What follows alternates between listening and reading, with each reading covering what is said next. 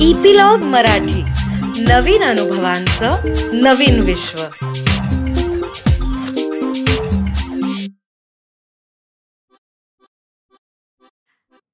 नमस्कार मी Reema Amrapurkar. Epilogue media बरोबर घेऊन आली आहे गोष्टींचा खजिना ज्याला आम्ही नाव दिलंय बायोस्कोप. या बायोस्कोपमधून आपण ऐकणार आहोत विविध ढंगी विविध रंगी गोष्टींचा खजिना जो महाराष्ट्रातल्या कानाकोपऱ्यातल्या लेखकांनी आपल्यासाठी तयार केलाय. आज जी आपण गोष्ट ऐकणार आहोत त्याचं नाव आहे नकुल आणि ती लिहिली आहे रेणू गावस्कर यांनी. नकुल एक अप्रतिम चित्रकार होता. त्याच्या हातात निमुळत्या बोटात एक विलक्षण जादू होती. शिवाय तो कमालीचा हसरा होता. अर्थात हसरा म्हणजे खळखळून हसणारा नव्हे. त्याच्या ओठांच्या कोपऱ्यातून हसू सारखं ओघळत असायचं.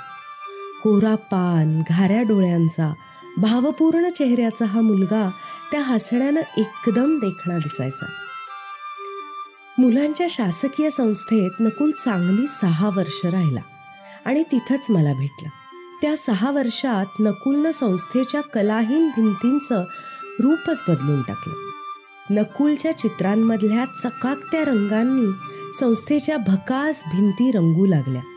त्याचा सर्वात चांगला परिणाम झाला इतर मुलांवर. त्यांना आपल्या रंगीबेरंगी खोल्या आवडायला लागल्या. पर्यायानं नकुल आवडायला लागला आणि चित्र रंगवण्याची एक लाटच संस्थेच्या कानाकोपऱ्यांना व्यापून राहिली. नकुलची चित्र कल्पनाप्रधान असायची. मनाशी एखादी कल्पना पक्की झाली की मग ती तो एखाद्या कागदावर भिंतीवर जमिनीवर मातीत जमेल तिथं रेखाटत असे. चित्र त्याच्या मनाप्रमाणे आकार घेईपर्यंत तो त्या समाधीतून उठलाय असं अगदी अपवादानच घडे पण त्यातही एक चित्र त्याचं अगदी आवडतं होतं. नकुल एका पक्षाचं चित्र नेहमी काढायचा. अगदी वारंवार. नकुल काढत असलेला पक्षी आकारानं मोठा खास करून पंख पूर्ण ताकदीनिशी पसरलेले असा असायचा. त्याची चोच किंचित उघडलेली आणि नजर आकाशाकडे असायची. पक्षी मोठा सुंदर दिसायचा पण चित्रातल्या त्या पक्ष्याच्या पायात मात्र साखळदंड असायचे. नकुलनं पहिल्यांदा तसा पक्षी काढला आणि रंगवला तेव्हा चित्राचा अर्थ विचारल्यावर नकुल उत्तरला तुम्हाला समजलं नाही ताई? तो पक्षी म्हणजे आम्ही मुलं. आम्हाला आकाशात उडायचंय झेप घ्यायची आहे पण परिस्थितीचे साखळदंड पायात आहेत ना. बारा तेराव्या वर्षी परिस्थितीनं अकाली दिलेलं साखळदंड वागवत हा मुलगा मोठा होत होता. नकुलचा पूर्वेतिहास अगदीच वेगळा होता. नकुलच्या आईवडिलांच्या सहजीवनात सुसंवाद तर सोडाच पण साधा संवादही निर्माण होऊ शकला नाही. लग्नानंतर काही वर्षातच विसंवादाची तार एवढी ताणली गेली की नकुलच्या वडिलांनी घरादाराला रामराम ठोकला तो कायमचाच. नकुल त्यावेळी पाच सहा वर्षांचा होता. कालांतरानं नकुलच्या आईचा परिचय एका परधर्मीय रिक्षा चालकाशी झाला आणि सर्वांच्या विरोधाला न जुमानता तिनं त्याच्याशी लग्न केलं. धर्मांतरही केलं. नाव बदललं पेहराव बदलला नवल म्हणजे या सगळ्या घडामोडीत नकुल अस्पर्श राहिला. त्याला नाव धर्म या कशाचाही आग्रहच धरला गेला नाही. जणू नकुल म्हणजे एक नगण्य अस्तित्व. नकुलला आईच्या नवीन घरात असं अस्तित्व स्वीकारणं किती अवघड गेलं असेल याची कल्पनाही नाही करवत नकुलनं वाट्याला आलेलं वास्तव पचवण्याचा प्रयत्न केला. नवीन घराशी जमवून घेऊ पाहिलं. तोपर्यंत एक भाऊ आणि बहीण यांचं घरात आगमन झालं होतं. त्याच वेळी नकुलच्या वाढत्या वयानं त्याला एका वेगळ्या समस्येची जाणीव करून दिली होती. त्याचं एका धर्माशी नातं सांगणारं नाव आणि घरातले बाकी सर्वांच्या नावाचं नातं दुसऱ्याच धर्माशी. त्या अनुषंगानं येणारं सगळ्या प्रकारचं सांस्कृतिक अंतर आधी निर्माण झालं. मग वाढत गेलं. घरात कुठलाही शारीरिक हिंसाचार नाही शिव्या नाहीत मारहाण नाही. पण मानसिक पातळीवरची ही लढाई लढणं नकुलला शक्य झालं नाही. त्यानं घर सोडण्याचा निर्णय घेतला आणि तो अंमलात आणला. रस्त्यांवर भटकत आसऱ्याचा शोध घेणारा नकुल मुलांच्या संस्थेत दाखल झाला. यथावकाश संस्थेनं त्याचा पत्ता शोधून काढला.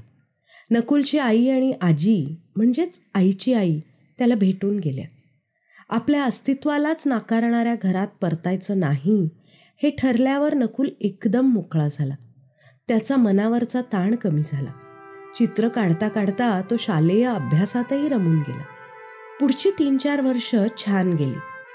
नकुल नेहमीच शांत आणि धीर गंभीर असायचा. अतिशय सुंदर चित्र काढायचा.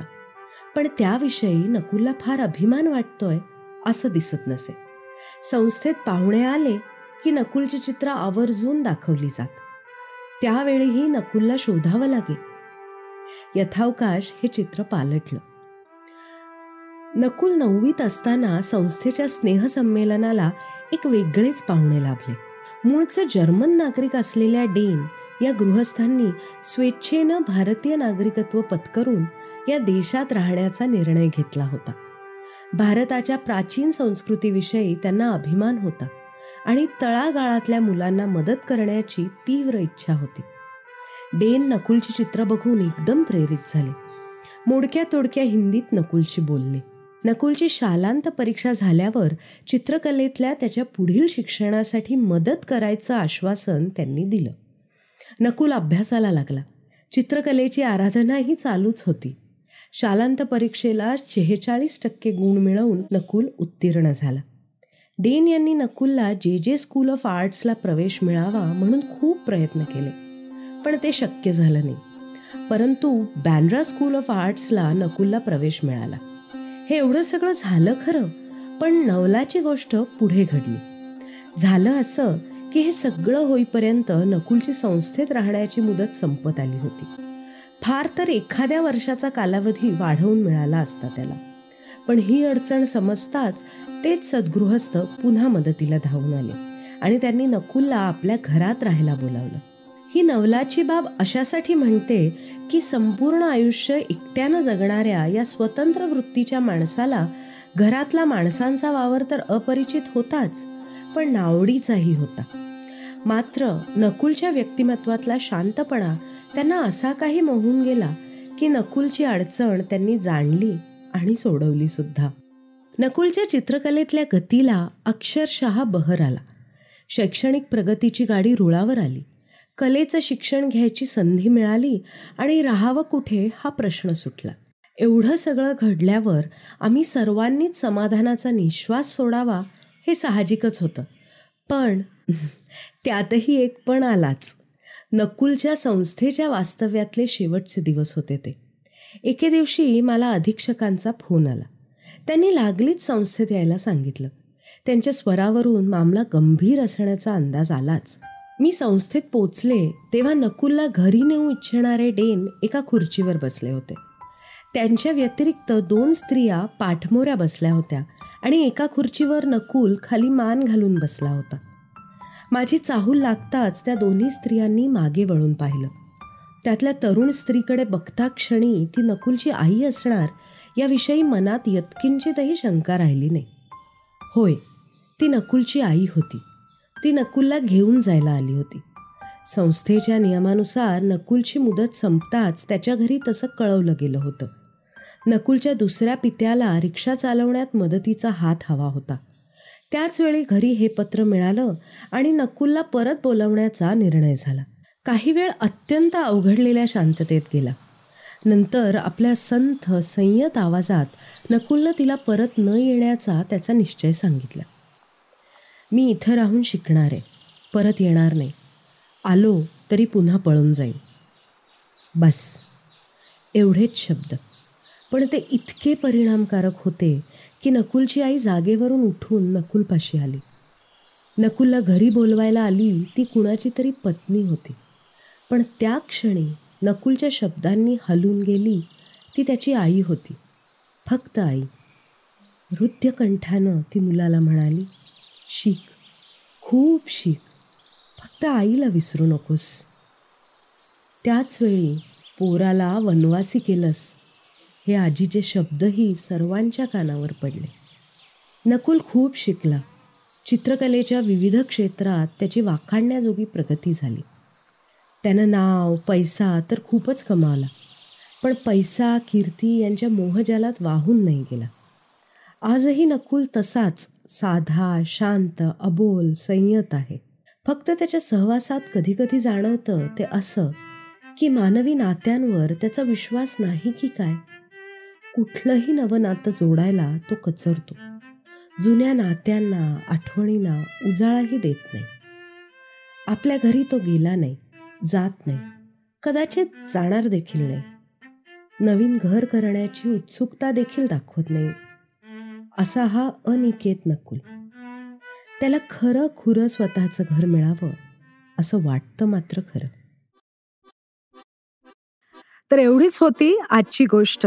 आणि लवकरच आम्ही पुढची गोष्ट घेऊन येऊ आणि त्याची माहिती तुम्हाला मिळण्यासाठी इपिलॉग मीडिया वेबसाईटवर किंवा तुमच्या आवडत्या पॉडकास्ट ॲपवर जसं की Jio Saavn Apple Google podcast Castbox याच्यावर तुम्ही आम्हाला सबस्क्राईब करायला विसरू नका. आणि तुमच्या मित्रमंडळींबरोबरही हा अनुभव नक्की शेअर करा आणि त्यांनाही सबस्क्राईब करायला लावा. म्हणजे तुम्हाला एकत्र ह्या अनुभवांची मजा लुटता येईल. तसंच सोशल मीडियावर ॲट इपिलॉग मीडिया मध्ये कमेंट्स किंवा डी एम नक्की करा. आणि जर तुम्ही ॲपल डिव्हायसेस वापरत असाल तर ॲपल पॉडकास्टवर आम्हाला रेट करायला विसरू नका. म्हणजे इतरांनाही कळेल की कशी मजा येते या गोष्टी ऐकताना. धन्यवाद.